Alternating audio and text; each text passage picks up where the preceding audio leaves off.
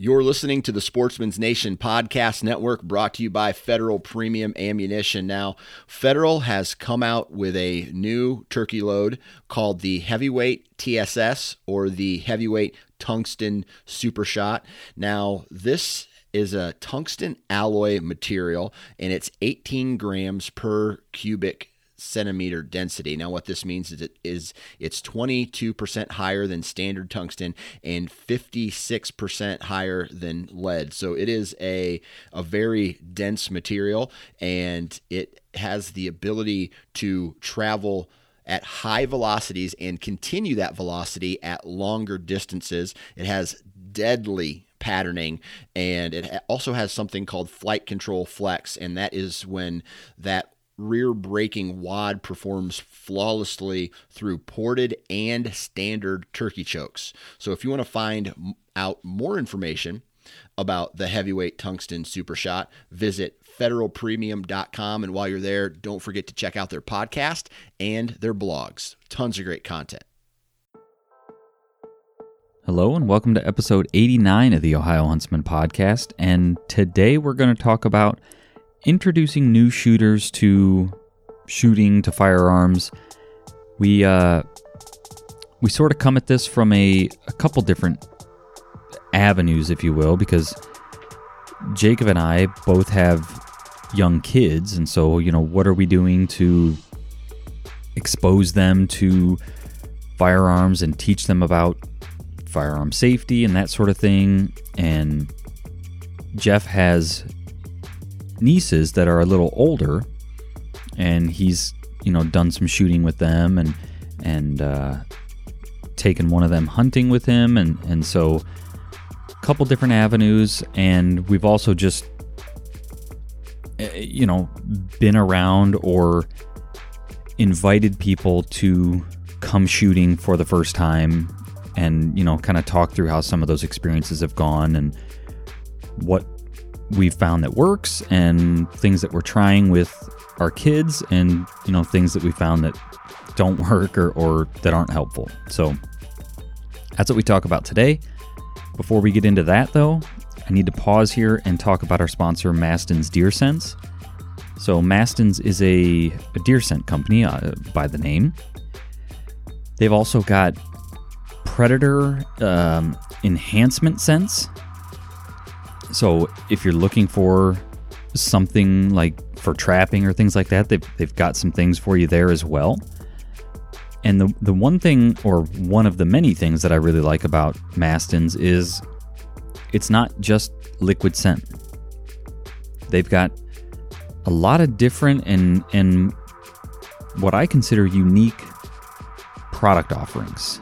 They've got scented gel crystals, which you can actually refresh with their liquid scents. They've got scented candles, which normally you think, you know, flowery, you know, Yankee candle or something like that. But these are deer scented candles. So you can get like an estrus candle.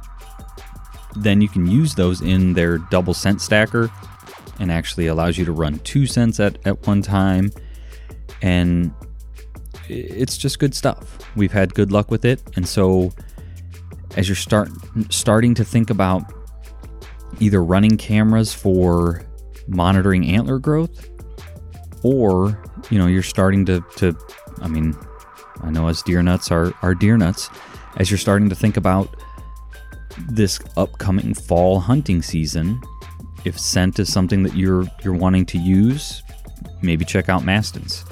You can go to MastinsDeerSense.com and shop around, see what they have, order right on their website, or if it's easier, just go to OhioHuntsman.com/sponsors, and there'll be a link there to take you to their website. So with that, let's get into the conversation with Jacob, Jeff, and I. Welcome to the Ohio Huntsman Podcast, where three brothers, Jason, Jacob, and Jeff, discuss all things hunting in Ohio. Our goal is to be your source for accurate and reliable hunting news and conservation issues in the great state of Ohio, as well as some fun and interesting conversations along the way. This is the Ohio Huntsman Podcast. Are you listening?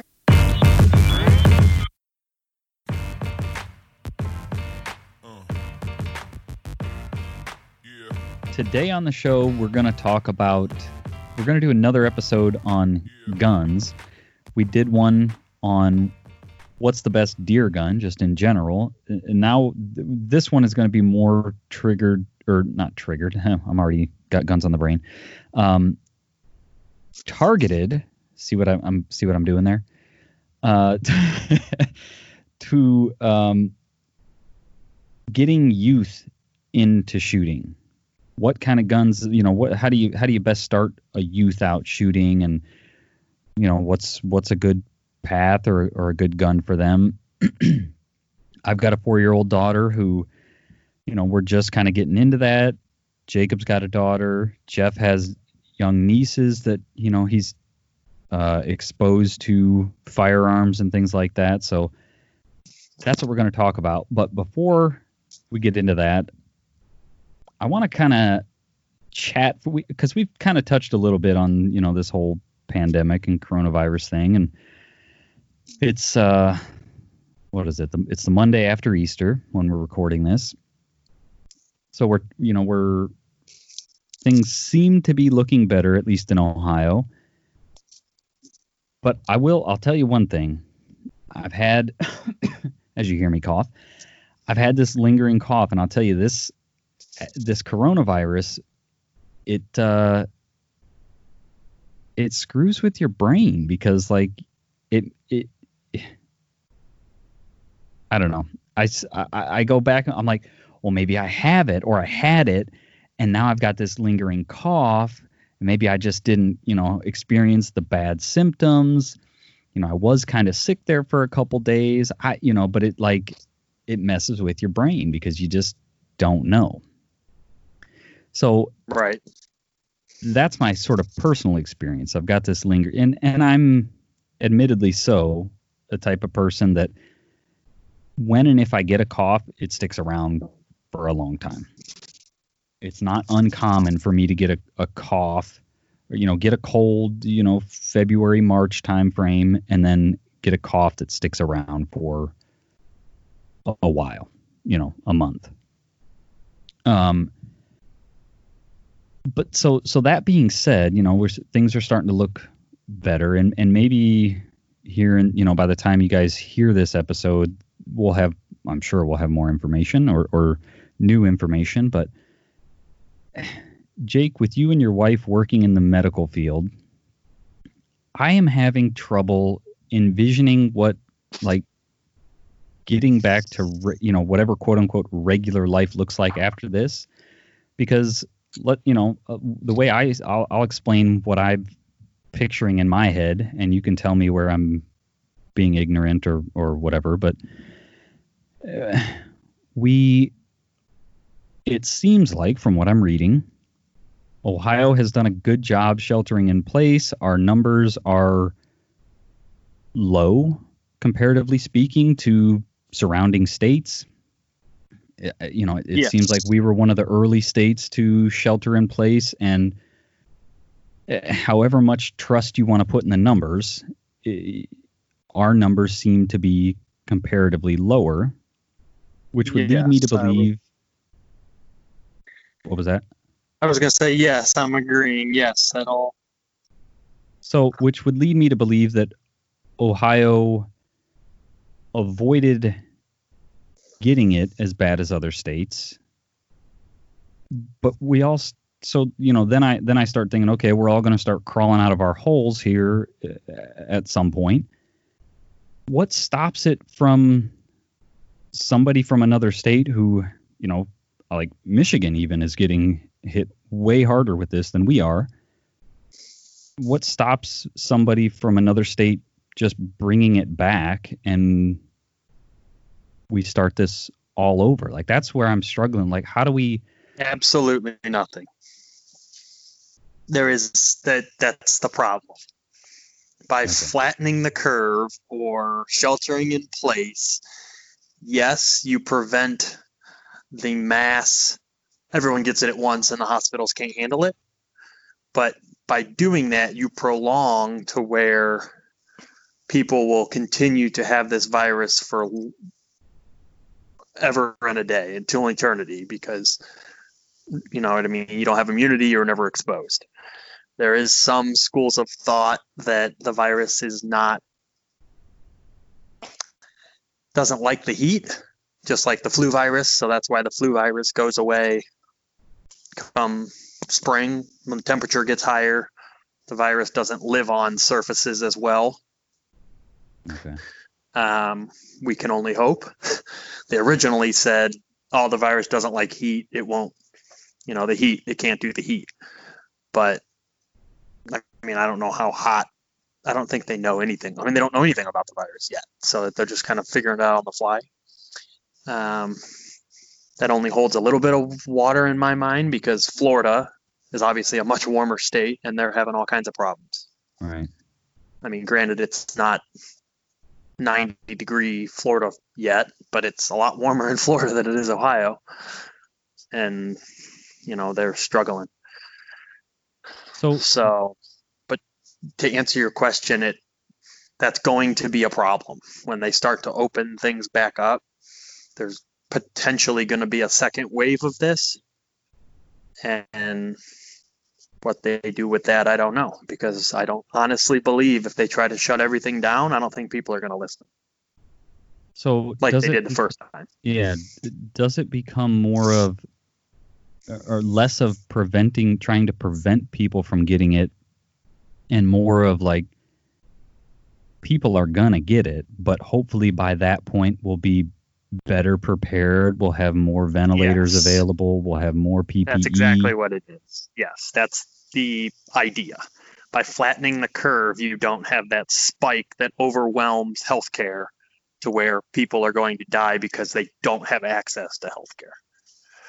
There's not enough vents. There's not enough ICUs to treat people. That's the whole idea, is preventing that.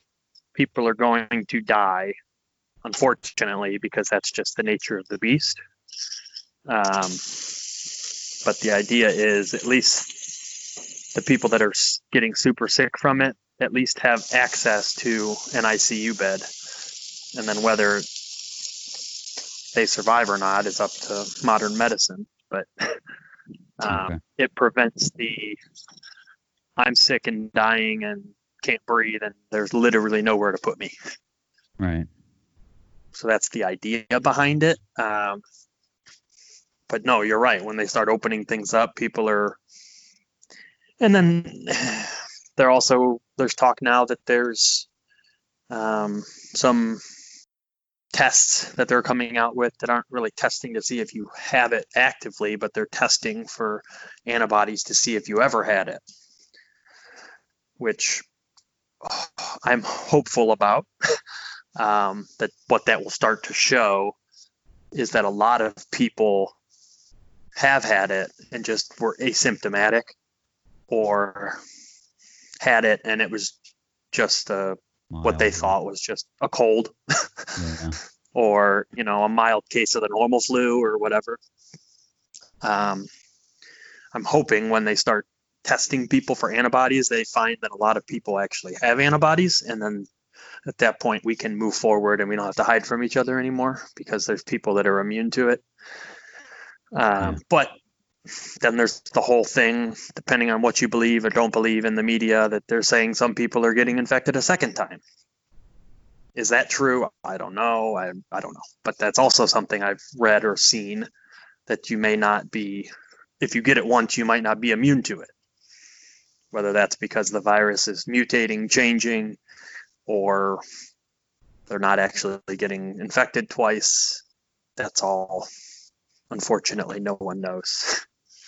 Yeah, just thinking about that critically, right? Like that shouldn't be possible, right? For what we know about like viruses, your body develops immunity, right? Which is why the flu shot works, right? But viruses also can mutate and change, which is why you have to get a flu shot every year. Right. As opposed to, the chickenpox vaccine or the pneumonia vaccine, those viruses don't change as readily. They're not as adaptive. So that's why those aren't annual vaccines, where you get your whatever, your tetanus vaccine, same thing. That's good for a much longer period of time because you have those antibodies and the virus itself doesn't change. So we're way not on top. I mean, I wanted to talk about this, but you just mentioned tetanus. So is that why you need to get tetanus shots updated every now and then, or are those only good for so long? Or is it because tetanus sort of mutates? Tetanus itself doesn't mutate. Your antibodies in your body, not being exposed to it, wear off. Oh, they atrophy or whatever. Right. So your antibodies from your vaccine, because tetanus is one of those things you don't come into contact with every day. But if you come into contact with it once and don't have a vaccine, it can be deadly. Okay. But you know, you don't step on rusty nails every day to re-expose yourself to that. Sure. So your body doesn't use it, other than it gets the vaccine, it fights it off, it gets antibodies, and then it goes forever, essentially, without ever seeing it again. So your body kind of forgets that over time. Okay. Which is why you do it every 10 years. I think tetanus is every 10 years. So going back to coronavirus or COVID or whatever you want to call it, I've also heard like you can get to a herd, you can develop a herd immunity where a certain number of the population has gotten it and has developed the antibodies, and therefore there's not enough people. I mean, the people that didn't get it are still susceptible to it, but there's not enough people really to pass it through a community, an area, if you will. Correct. Is that a thing that, is there any truth to that? Yes. Now you're talking the whole, should I vaccinate my children or not idea. And that goes back to like polio, smallpox, et cetera. Like smallpox was eradicated because of herd immunity. Everyone had a vaccine to it. Therefore, smallpox no longer exists. But if you're not going to vaccinate your children, without getting too much on a soapbox or picking a side, if you don't vaccinate your kids, that gets rid of the herd immunity to the big one is measles, mumps, and rubella, the MMR vaccine. You never see that. No one ever gets measles, mumps, or rubella anymore because everyone has a vaccine, but a lot of people are choosing not to vaccinate anymore, which eliminates that herd immunity. And then the people who are unable to get vaccines for medical reasons are at a much higher risk, because there are people who just can't get vaccines, whether it's an allergy to something in the vaccine, whether it's immunosuppressant, they just can't, whatever. They have pediatric cancer, they have whatever, they can't get vaccines. See, I didn't realize that. Yeah, that's exactly what that is all about. Why there's such an uproar over vaccinate or don't vaccinate your kids. That's because of the herd immunity. So the theory is anyone who can get a vaccine should. Again, not getting into anything about what's in vaccines. Do they cause cancer or do they cause autism? That's a different conversation. If you want to talk to me about that medically, we can talk about that. That's not this podcast. But the idea is do that so that you have herd immunity, so that people who cannot get vaccines for legitimate medical reasons don't end up getting and dying of measles, mumps, etc.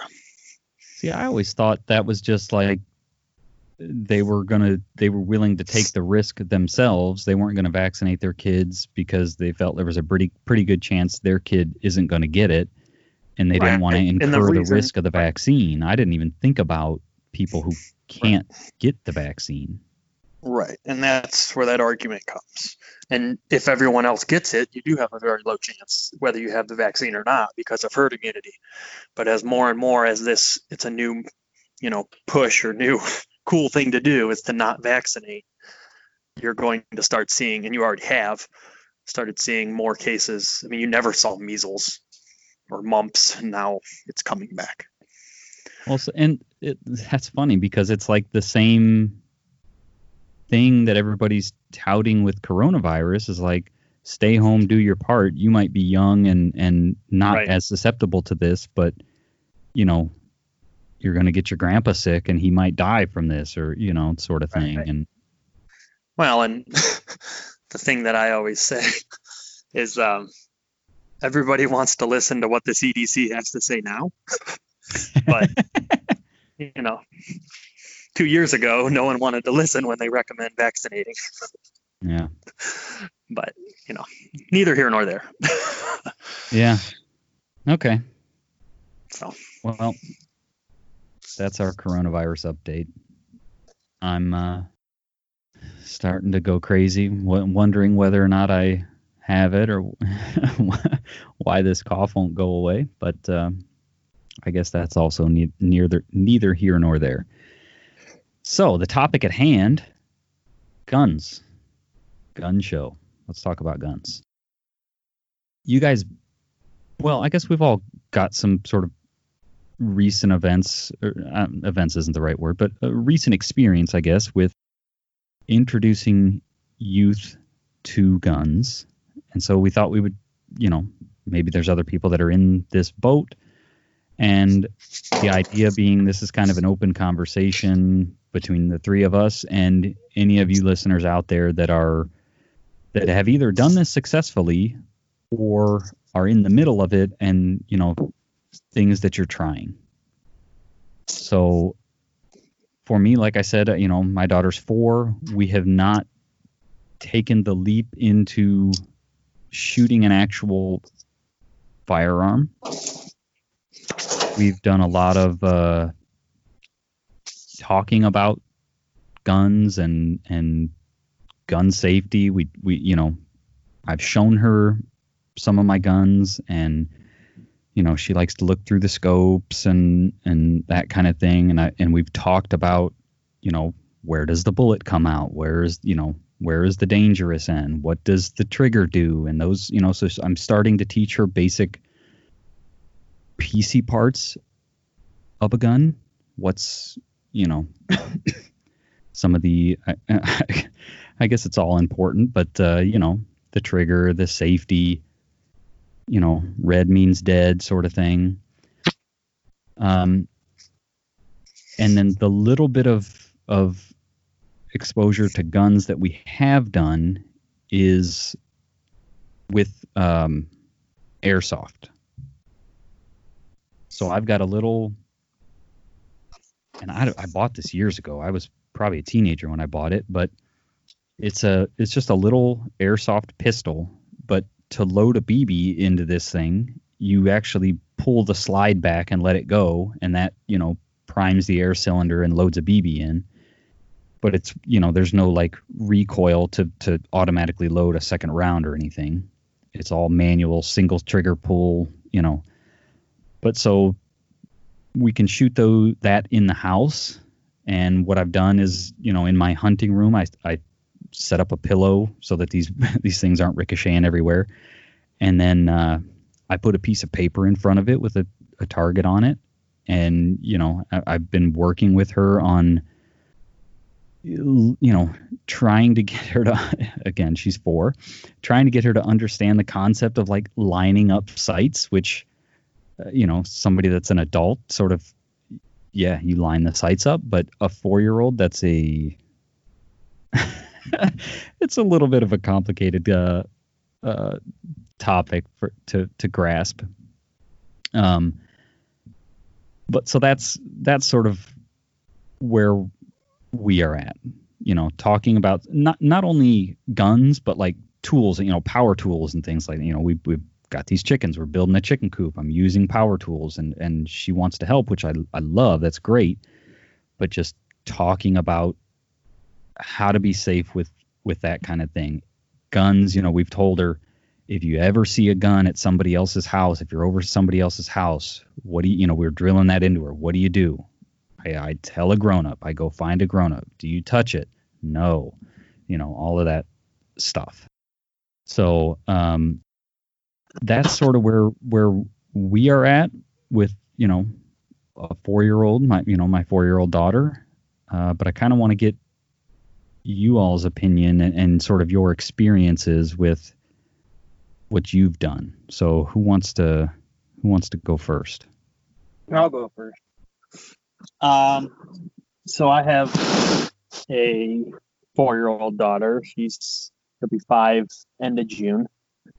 And I probably haven't done as thorough of a job as I should have with kind of the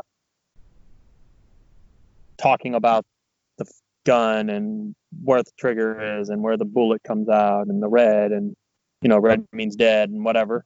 I mean, she's luckily for me, she's not super inquisitive. So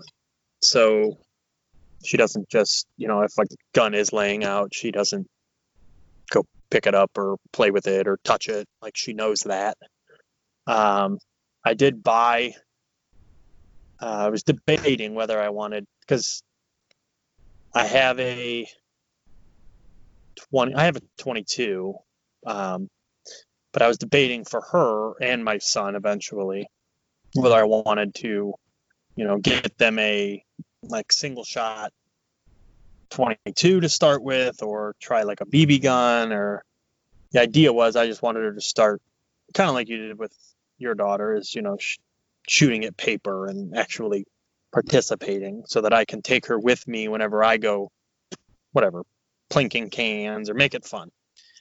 What I didn't take into consideration, I ended up getting a BB gun, was she can't get a sight picture because it's like a full-size BB gun. So she can't get her face or head at the right distance with the length of the buttstock. Oh. So, I mean, it's got a scope on it, and she can't get a sight picture. It doesn't fit type thing. So if I, like, put the gun in a lead sled, the BB gun in a lead sled, then she can, you know, stand next to it kind of and move her head forward and backwards and move it around. And I'm asking her, you know, do you see anything? Or do you see do you see the cross, you know, the plus sign in there? What's it pointing towards?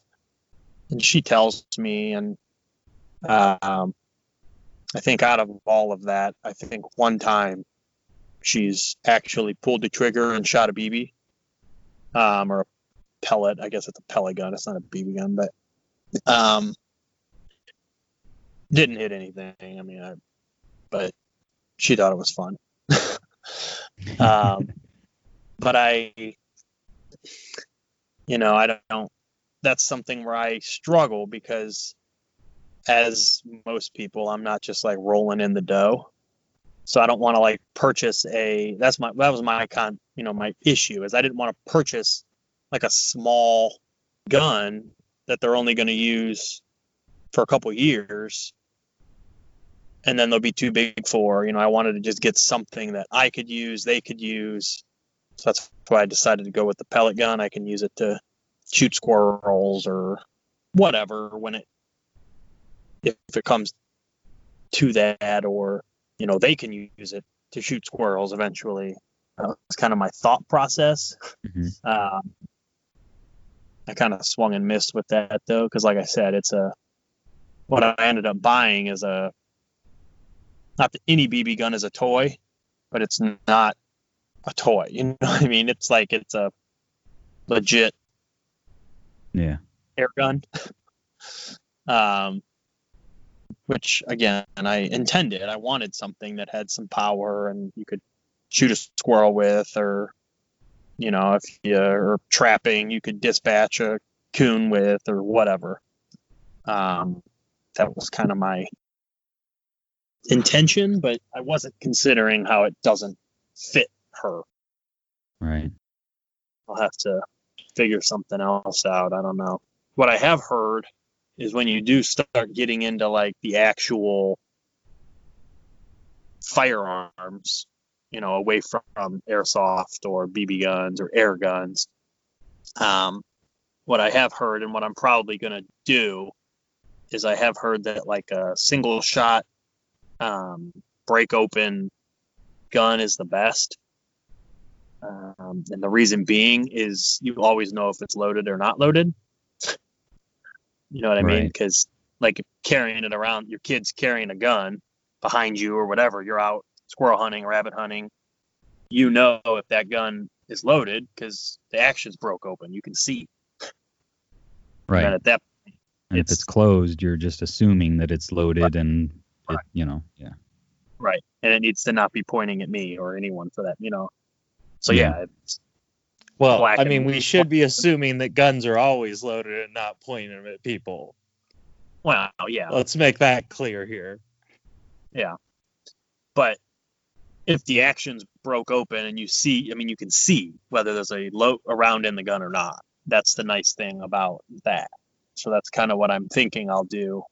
But again, that kind of limits your, on some level, limits your options as to what round, you know, what gun, what. Yeah, the one thing I'll say with, an airsoft pistol is, trying to teach that, like, even with an airsoft, that muzzle control, like, do not point this at anything other than the ground or the target. With a pistol and a 4-year-old, it is hard, right? It's easy to turn that gun around and, swing that muzzle. It's so short, right? It's a hard, there's not a lot of time to, correct her in the moment before she's already got it pointed at me. She turns around to oh, I hit the, and she's pointing the thing right at me, and in this case it's an airsoft. And while I don't want to, take a BB in the eye, it's not going to kill me if she does shoot me, and it's a single shot. So if she's just shot, but it's pistol is a hard one for, it's easy for a new shooter to turn around or something and sweep you with the muzzle of a pistol, much easier than a rifle, I'll say, because it just takes the flick of a wrist, right? And the muzzle's pointed at you.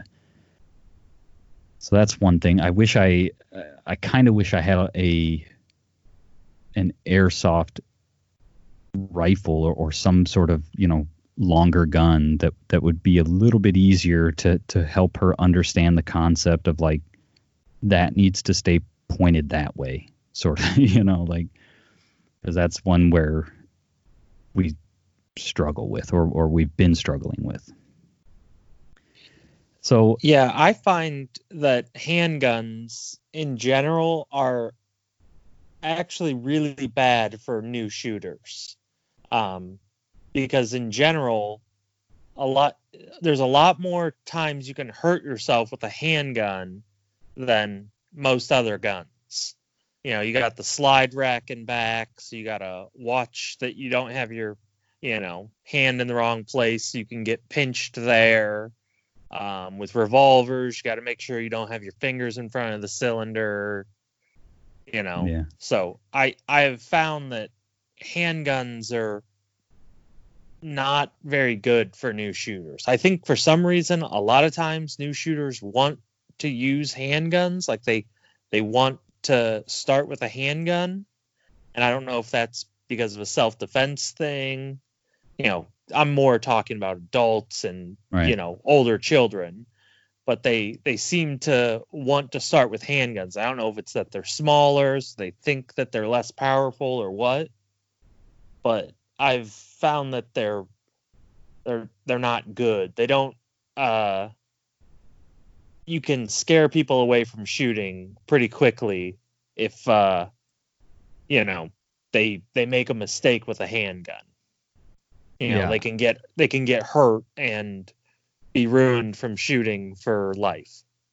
Yeah, I can agree with that, because I've like adult shooters, that maybe they've shot before, but maybe this is their first time with handguns. I've had, like after the fact, had them say that they preferred the revolver just because it was easier for them to understand, and there's not all this like automatic happenings, right? Like I pull the trigger, the hammer comes back, the gun goes off. Like, they liked shooting the revolver as a first time handgun over a semi-auto for that, I think for that reason, the simplicity of a revolver, it is easier for them to understand and know what's going on.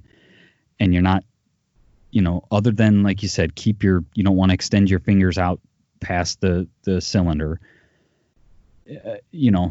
There's not a whole lot other than, keep the muzzle pointed down range and don't, put your finger on the trigger till you're ready to shoot, sort of thing. Whereas a semi-auto, you're standing there for a few minutes like, okay, here's what's going to happen. We're going to put the magazine, and you're like going through the function, and it's just a lot for somebody that's new to it to take in all at once. And then like they shoot it, the gun's, it's ready to go again, and they want to like turn around and like, whoa, like, wow, that was, and you're like, whoa, whoa, whoa, whoa, whoa, Yeah. So it's, the semi-auto pistols can be a little bit much for somebody new, for sure. Well, and I think revolvers, at least from my experience, and it probably depends on the round, but typically a revolver is a little better balanced.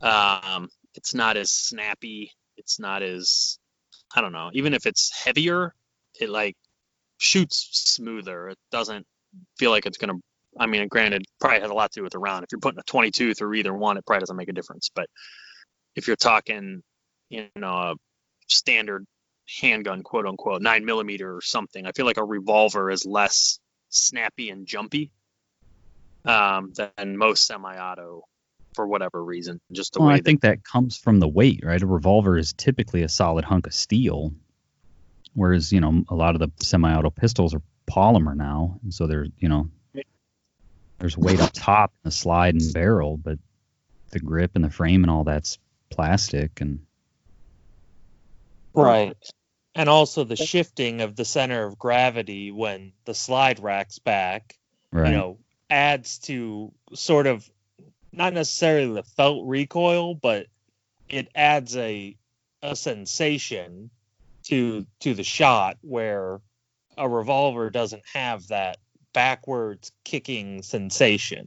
Yeah. Right. Like I know my wife, I bought her a 9mm standard, standard size 9mm semi-auto, and she'd much rather shoot Dad's 357 revolver. I mean, any day of the week, she likes it. She can shoot it better. She's more accurate. She's more comfortable. It's just, and my wife's wasn't a new shooter when I bought her that. She had shot before, but not like by any means a lot. She did some shooting, mostly, like in Girl Scouts, her marksmanship with a 22 or whatever, but she definitely preferred that 357 revolver. Yeah. I want to pause here briefly to talk about our sponsor, Monster Whitetail Grub. Monster Whitetail Grub is a premium deer feed company who actually tries to source all of their ingredients from Ohio, even the packaging.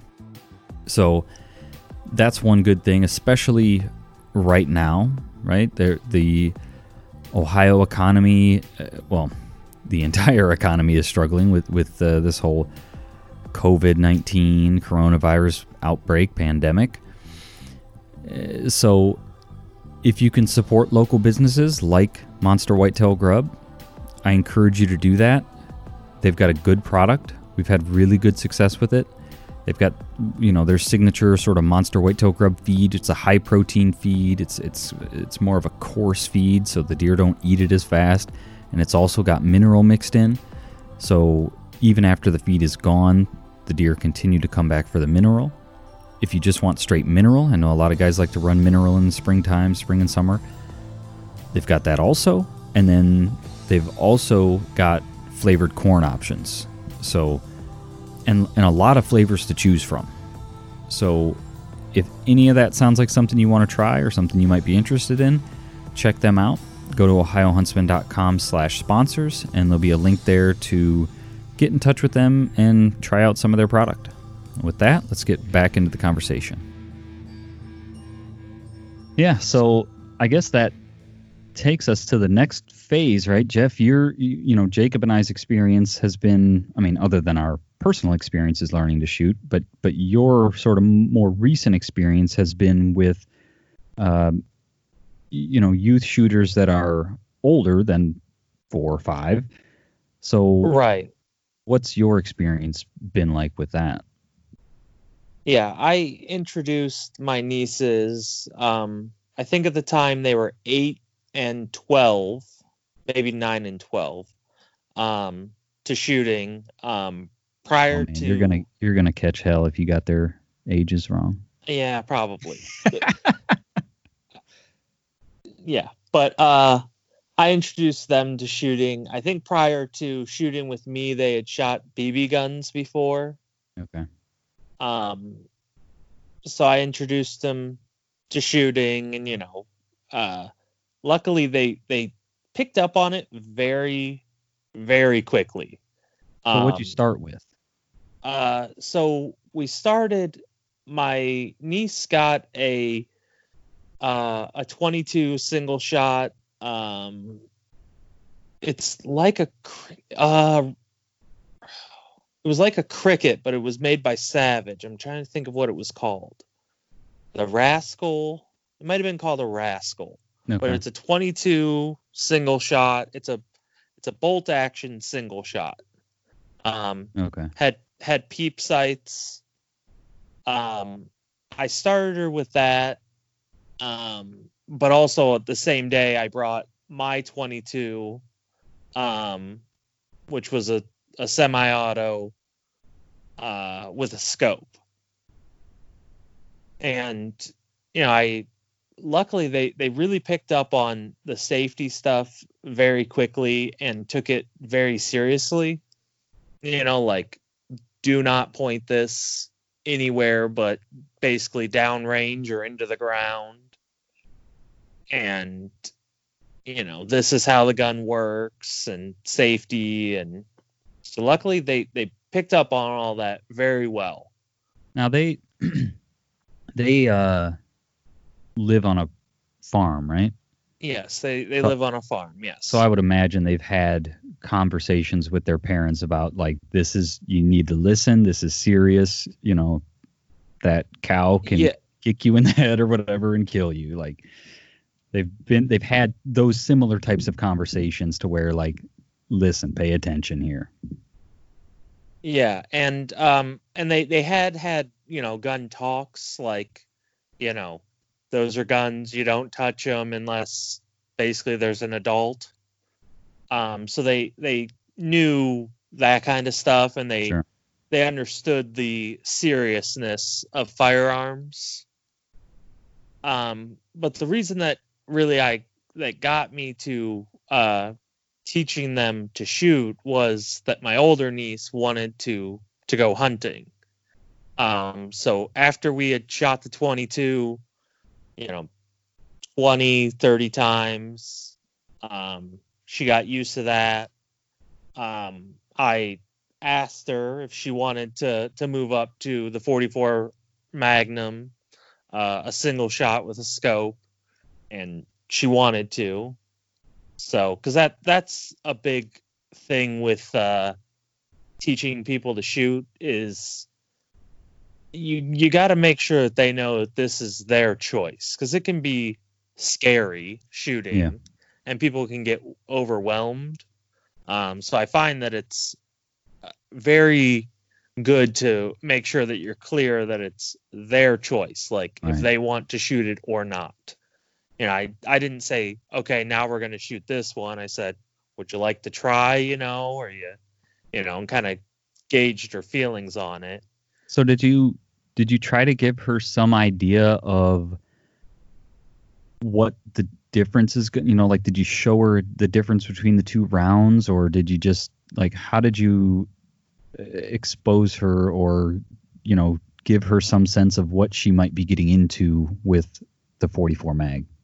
So I shot it first so she could just kind of see how loud it was going to be, kind of what the recoil was going to look like, stuff like that.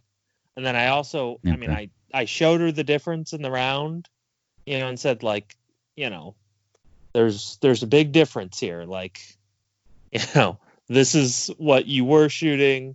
This is what this shoots. You know, there's a significant difference here. Yeah. But I think once she saw me shooting it, and because the 44 mag out of a rifle wasn't super loud, she wasn't super intimidated. And I also kind of just let her, you know, the first time she shot it, it was like, don't really worry about, you know, so much hitting the target. Right. Like, let's just focus on putting it in your shoulder. You know, I'm going to make sure it's in there right. And, you know, just ease the trigger back. You know, don't worry about hitting the target right now. Like, yeah. You know, you're pointing in a safe direction, and so it's okay if you're not hitting the piece of paper. Like, you're just going to hit the, you know, the bank behind here, and it's fine. Like, let's just get over that first fear of pulling the trigger. Now, was there any, to step back one step, I guess, was there any difference or different hesitations or preferences between the 22 single shot versus the 22 semi-auto and the open sight, you know, the peep sight versus the scope? She really liked the scope a lot better and could shoot the scope a lot better. Okay. And the main thing was that the gun with the peep sight, she was actually a little too big for, so the peep sight didn't really like fit her well. Like in order to get a good, what I would call like a good precise picture on the peep sight, really she would have had to have held the gun like 2 inches out of her shoulder, you know, to kind of make things narrow in a little bit better. Oh, okay. So she was much more accurate and could understand the concept of a scope a lot better too, you know, that like it has crosshairs. She just put the crosshairs on it. Now, sure. My younger niece, she preferred the smaller gun with the peep sight, and I think it was because it fit her well. You know, she could. It was a smaller gun. It was lightweight. It fit her body a lot better than the longer semi-auto gun did. So I think that's an important takeaway. There is like having a gun that fits a youth shooter relatively well is probably pretty, because I remember as a kid, you know, like shooting guns that were too big for me and like not enjoying it, you know, like it just, I feel like I can barely hold this thing up. It's, you know, it just wasn't, I mean, obviously it didn't stray me away from guns forever, but I just remember some of, you know, and I can't think of specific examples, but just as like a general memory, I do remember there being times where, you know, shooting a gun as a kid where it was like, I don't know, I did it, but it wasn't like, oh yeah, that was great. You know, it was like, you know, I don't know, that kind of beat me up, and I didn't really like that. Yeah, and I kind of have the same experience. I think I was very recoil and I would say even sound, noise sensitive as a new shooter. Yeah. You know, because, I mean, back in those days, it was shotgun only for deer hunting. And if you wanted to go squirrel hunting, you could, you know, 22 or shotgun. And I was a poor shooter as a child because of being recoil sensitive, and I think just the scariness of the noise. Yeah. You know, I was kind of I don't know, what the word I want to use here was, but a scaredy cat. We'll go with that. You know, I was pretty scared. We also should clarify too that hearing protection was not part of our upbringing. Our dad never wore hearing protection. We never wore hearing protection when we were shooting or starting to shoot. So, I mean, I don't remember ever wearing hearing protection until I was an adult and made the decision myself. You know, it just wasn't part of how he was raised, and he didn't, you know, so shooting a 12 gauge or 20 gauge, whatever, I mean, as a kid, we didn't, it's not like we had earmuffs on. It just wasn't part of how we were raised. I mean, I bet if our dad could go back and do it over, we would all wear, I mean, our dad can't hear very well.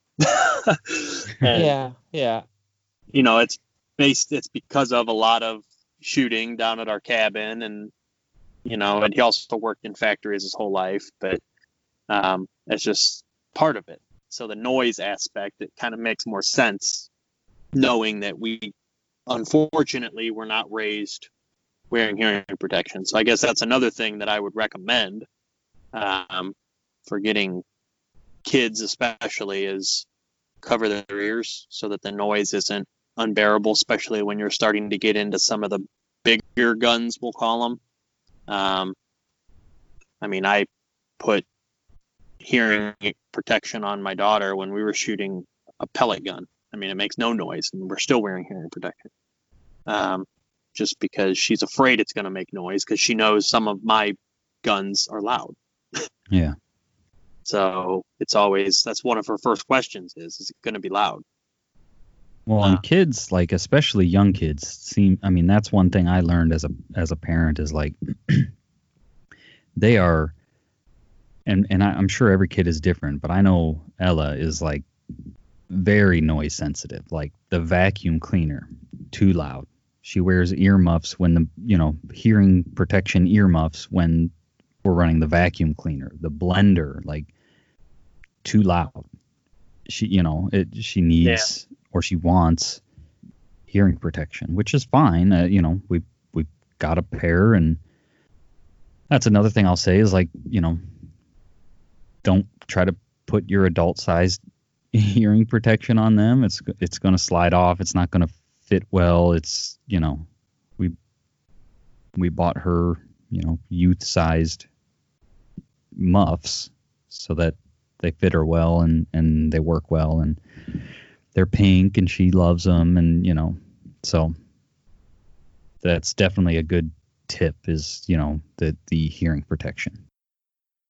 So Jeff, where we were getting into the 44 mag and, you know, kind of talking about how that was going. So you want to pick back up there? Yeah. So, I got her shooting the 44 mag, and, she picked up on that fairly well too. And I think she liked shooting the 44 mag, more because I had a better scope. You know, my 22 just kind of had a cheap scope on it, you know, where the 44 Magnum had a better scope. You know, it wasn't top of the line by any means, but it had a much clearer sight picture, and, you know, a much larger field of view on it. So she, you know, could kind of see better. You know, it was a lot easier for her to find the target. Sure. And then after we had done all that, then I had my handgun there and was shooting it, and I asked her if she wanted to try that, which she did. And I mean, that one I you know, gave her a lot more hands-on supervision. You know, I basically, you know, put the gun in her hands, put her hands all in the right places, you know, and flipped the safety off for her. I mean, because it was too big for her hands. Sure. You know, she couldn't really she couldn't just flip the safety off herself. She would have had to like put the gun down and like turned it on its side, flip the safety off. So, you know, I put it in her hands all correctly, flipped the safety off for her, and then kind of braced her hands, you know, in mine,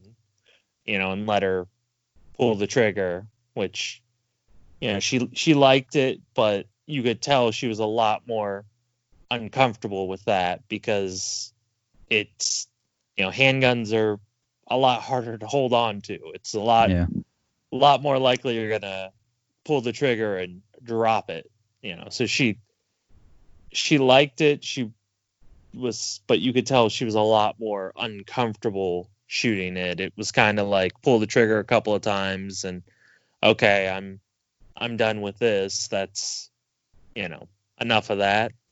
Kind of uneasy. Yeah. It was a cool experience for her, but I don't believe it was really all that enjoyable for her. Now, you know, you mentioned something there that got me thinking. You know, you were talking about how, you know, you kind of handed it to her and put her hands all in the right place. And have you guys noticed, like, when you a new shooter, and it seems like especially a handgun, you know, you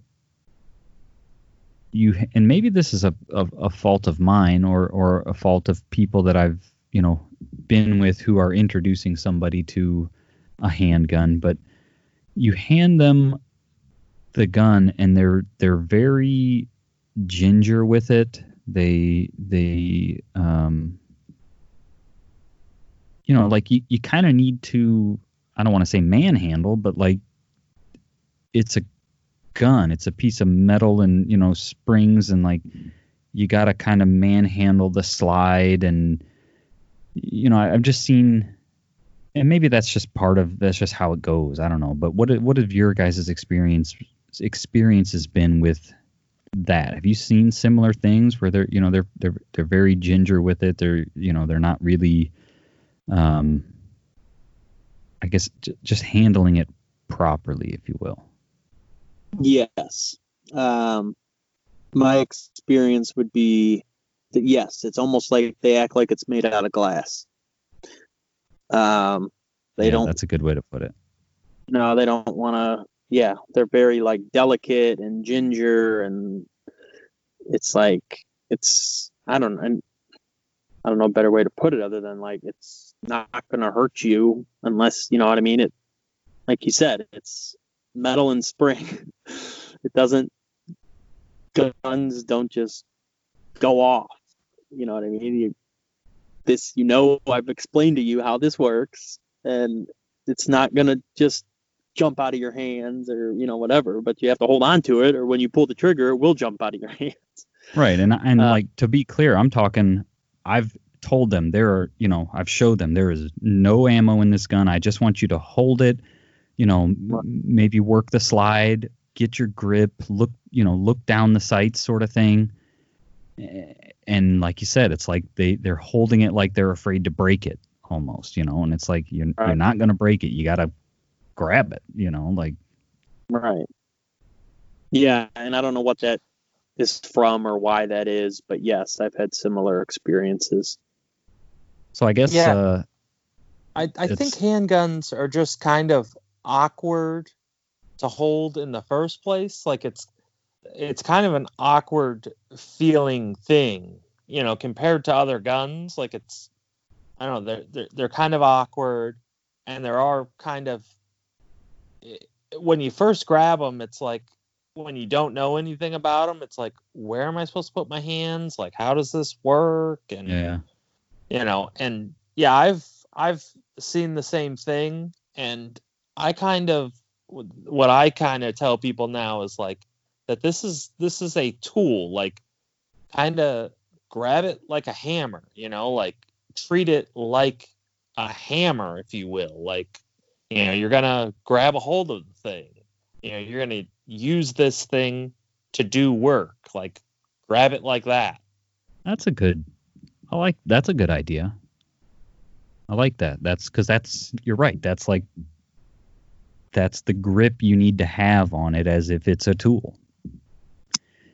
And that's probably, you know, I probably should do a better job in those instances explaining, showing them, you know, like you did, Jeff, like put their hand where it needs to go, you know, explaining where are the safe places to put your hand on the gun, how you should hold it, showing them in my hand sort of thing versus like, all right, so here it is. It's unloaded. It's safe. You know, here you go. And they're, you know, like you said, like, I don't know what to do with my hands. Right. So. Yeah. And I think the analogy of a tool too, because that's kind of at least what I'm using to try and work with Lily. Like you said, with power tools, with whatever, it's all the same essentially. Like I tell her, that's not a toy, that's a tool. And I refer to guns in the same aspect. You know, it's a tool. Daddy uses that to hunt. It's a tool. It can be dangerous. That's not a toy. So that's kind of the same mindset that I have kind of taken, you know. And like I said, I need to do better of going back and really drilling in, like, danger factor and kind of like you said, if you see a gun, tell an adult, like, I don't know that I've probably made it too commonplace to where if Lily, my daughter, sees a gun, she's not going to touch it, but she's also not going to tell anybody. It's just normal. It's just there. Yeah. You know, so I probably need to do a better job about that. But I do drill in, you know, because I've been, you know, today I was doing some home improvement type stuff and she wants to help and get into everything. And I've had to tell a couple times I caught myself like stopping and saying like, it's not a toy. Put it down. That's a tool. You want to help me, I will show you how to use it. Or, you know, you can help me use it. But it's just very like, because, you know, kids want to be kids. They want to pick up a hammer and hit everything with it. And which is fine. It's all good. Kids can be kids until they start hitting breakable stuff or hitting me with the hammer. My son was running around the garage saying, bam, bam, and just hitting me in the knee as I was trying to build shelves. So that was fun. Cracking you in the knee with a hammer, huh? Yeah, he's brutal. So one book that we had, and I think, Jake, you actually bought this for us, and I had heard about it. One book for young kids. You know, it's illustrated like a kid's book. It's called Toys, Tools, Guns, and Rules, a children's book about gun safety. It's by Julie, I think her name's Golob. She's a competition shooter.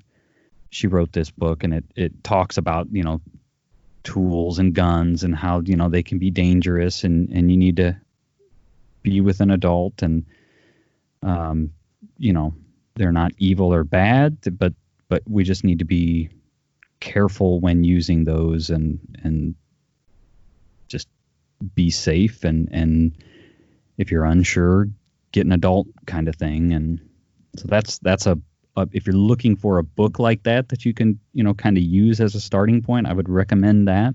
I'll put a link to that in the show notes, and you know, you could check that out. But the other thing that I want to reiterate that Jeff touched on is making it very clear that it's at the new shooter's pace. And you know, I'll even do this, you know, when we move into like a real gun with my daughter. But, you know, if you're in that, you know, 8 to 12 kind of age and you're introducing somebody to or anybody really, you know, an adult shooter that's new to it, like, I know you're, you know, like our tendency is to be excited and yeah, you know, this is so cool. Check it out, you know, and oh, let's try this one.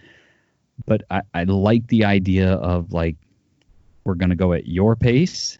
If at any time you want to stop, you want to be done, you just, you know, you say the word and we'll be done and we can try again another day, you know, because like, at least for me, you know, I know my tendency is like, this is exciting. You're a new shooter. Check out how fun this is. And yeah, oh, try this one. And oh, now try this one, you know, and like they, you know, they don't, especially if it's a youth, right? Like they don't want to let you down. They, you know, they see that you're excited and they, you know, So you can, I think it can be easy for them to have a bad experience because they felt forced into doing something that they didn't want to do, if you will.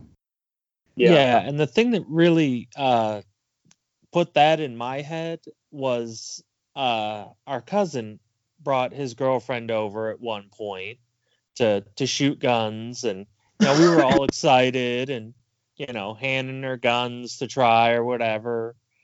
And, you know, the next thing we know, she's crying, and it's like, oh, you know, what happened, you know, like what happened? And it was just, she got so overwhelmed, you know, with like the power basically that having a gun, you know, gives you, you know, and just the fact that like guns are scary. And it was like, whoa, you know, like we weren't telling you had to do any of this. Like, you know, like you can shoot what you want to shoot and not shoot anything else. Like, you know, it's completely at your pace. Yeah, because it is. I mean, it's a, you know, I think probably more so with an adult new shooter, it's like they kind of understand, like, if I make a mistake with this, I could kill somebody, you know, and that's can be a lot, right? Like, especially, you know, like I said, if you get excited and, you know, in that case, you know, we kept like, here, try this, you know, and it's like, I don't know what to do, you know, so. Anything else you guys want to add on this topic? I don't think so. I think, again, kind of just reiterating that same point, like you've got to keep it fun and do it at a pace that it's fun. Because if you're introducing your kids or, you know, youth to shooting, hunting, however you want to frame it, it's obviously because you are passionate about it and enjoy it. And the ultimate goal is to get your child or whoever you're introducing to have that same enjoyment and passion out of it. And if you go too much too fast or too big too fast, you can leave a pretty negative taste in their mouth. And then that's going to have negative impact, not only on them, but on you, because then your kids aren't going to enjoy shooting or hunting, which is what your ultimate goal is. You know, so you got to make sure you keep it fun, enjoyable, at their pace, if your ultimate goal is to get them to have the same passion or enjoyment out of it that you have. You know, we persevered despite probably going too big too fast. I mean, I remember getting beat up by shotguns pretty early in life. But that's not always the case, you know. I mean, before you jump up to a shotgun that'll leave a bruise on your shoulder, make sure that they're comfortable with what might happen, type thing. You know, because like you said, you don't want to let them down. I remember shooting the shotguns with Dad, getting ready to hunt or what, you know, and that's what it was. I knew this was going to hurt, and it was grit your teeth and bear it. And it's no wonder I couldn't hit anything. You know, we all managed to still enjoy the outdoors, enjoy shooting, love hunting. But you might not be so fortunate if you know, just because you like to shoot in Dad's case, 45-70 doesn't mean everybody likes a 45-70. And, you know, my dad loves his 45-70, and he wants everyone to shoot it because how nice of a gun. It's nice. Nicest gun ever. And it is a nice gun.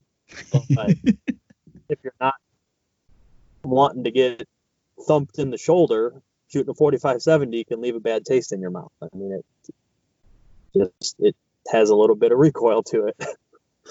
So you just got to, I reiterate that same point where it's, you know, at the shooter's pace, explain to them beforehand, you know, like Jeff said, maybe shoot it yourself in front of them so that they can see, hear what it does, what it doesn't do.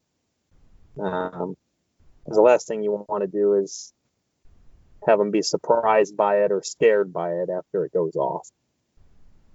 Yeah. Yeah. And I don't know if we want to get into this too much or not, but, you know, when we were kids, it was deer hunting especially seemed to be a lot less youth friendly because of the calibers you were allowed to deer hunt with. You know, it was shotgun only.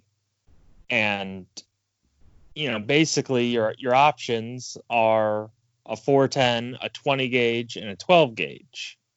Well, a 20 gauge can be a lot for a youth hunter, and a 410 can be a little bit underpowered for deer.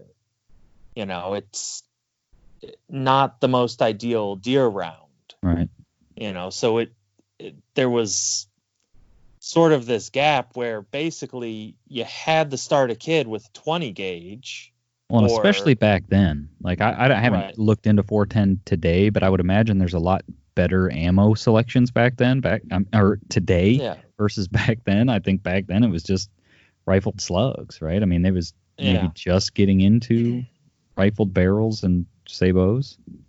Yeah, I know that, you know, our buddy down there, his son started out with a 410, and he got very, very frustrated because he was shooting deer and not recovering them. You know, and I don't know how great those shots were. You know, his dad was saying that the deer should be dead, but you know, we never found it, you know, so that can be frustrating in itself. I mean, in my opinion, you want to have a youth shooter, you know, kind of use the most powerful gun, especially like with deer hunting, most powerful gun that they can use, you know, that they can use comfortably and accurately. You know, because basically the more power you have, the more margin for error you have. Right. You know, you can gut shot a deer with a 45-70, and it's probably going to die pretty quick. You know, you have a high probability of recovering that deer. Where that's not as true with, you know, less powerful guns. So you have that much more. You need to make a better shot the less powerful the gun is, typically. Yeah, I can speak to that whole 20 gauge for a youth. I mean, I started with a 20 gauge and, you know, with a bead sight on a smooth bore and, you know, shooting rifled hunks of lead. And, you know, I just remember not enjoying it. I can't hit anything with it. It's a single bead. I can't hit anything. This gun beats me up. You know, I remember being at the cabin. You know, it's the. Now, we had shot before this, but, you know, hey, we're all going to shoot our guns the Sunday, you know, afternoon before deer season opens on Monday. And, you know, being a kid, shooting this 20 gauge, you know, all the guys are there, right? And I can't hit anything. This gun's beating me up, and like trying to hold back tears, man. I'm crying at the cabin because it wasn't fun. The gun was beating me up. It's, you know, like I said, I can't hit anything with this gun. This is not fun. I'm embarrassed. It wasn't good. I wanted to hunt, but it, you know, it was just like I couldn't. That gun, maybe at the time, maybe, you know, I don't know. Hindsight's always 20/20, but I hunt today, so it, you know, it wasn't too terrible of an experience, I guess, but you know, it maybe was a year too soon or something. I don't know. That's going to be, everybody's going to have to make that decision for themselves as to when their kid is ready, and, you know, like Jeff said, that trade-off of the right gun that's powerful enough to do the job with a little margin for error, because it's a new shooter, a new hunter, there's gonna be some potential for error, You know, you can kill a deer with a field point, but you don't hunt with a field point because you want that, you know, that margin for error. So. Right. Okay. Well. And I think now when you're going into like small game hunting, I think 20 gauges are probably pretty ideal for use, where in deer hunting, I think a lot of times they're overpowered. What do you guys feel about that? Yeah, like as opposed to a 22? Well, as opposed to like a 410. Like I feel that 410s, you know, for like rabbit hunting or dove hunting, you know, there's not enough margin of error to, you know, the kid's going to miss a lot, you know, because, yeah. You know, and now if it's squirrel hunting where it's a little bit more stationary, a 410, you know, can provide enough of a spread and, you know, enough of a payload to typically hit the target. But on moving targets, I feel that 410s a lot of times frustrate shooters more than they, you know, than the lack of recoil helps them. Yeah. I don't have a lot of 410 experience, but I could see that. I've shot a 410 once at Clays, and it was hard to hit Clays with a 410. So, unless you guys have anything else, I think that's probably a good spot. Like I said at the beginning, you know, we're by no means experts on this. This is, you know, our experiences, but let us know what has worked for you, or, you know, if you've got some things like, you know, we kind of touched on some things not to do. You know, if you've got some things to add to that list, let us know. And what is working so that, you know, people in the comments can read that and benefit from that as well, if they're, you know, introducing new or youth shooters to firearms in general. And yeah, hopefully we can all get back to work here soon and get life back to some sort of normalcy. And with that, I think we'll talk to y'all next week. So that's going to do it for this week.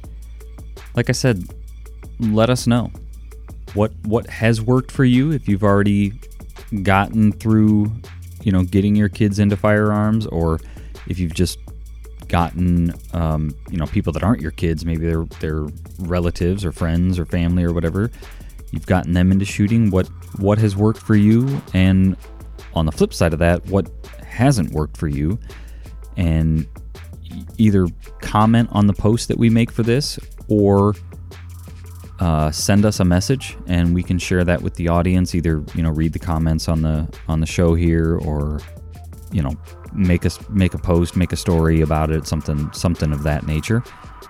And the other thing I'll ask is, if you haven't already, go to OhioHuntsman.com/apparel and check out what we have to offer there. We've got t-shirts, we've got sweatshirts, and we've got decals.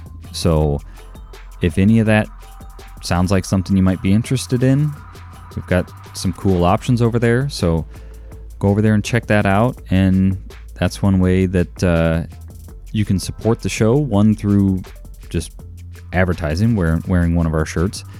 And two, you know, it helps us pay for all of this. So that would be very, very much appreciated. So with that, I want to thank you all for listening.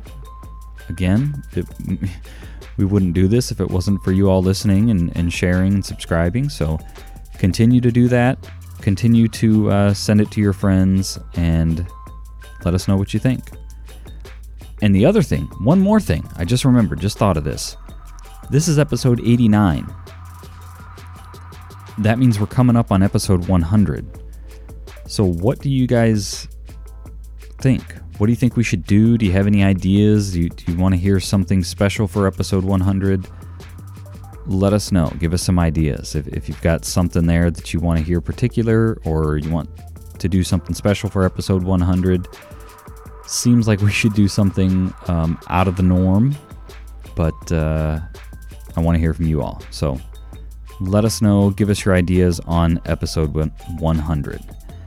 And so with that, this is really me signing off.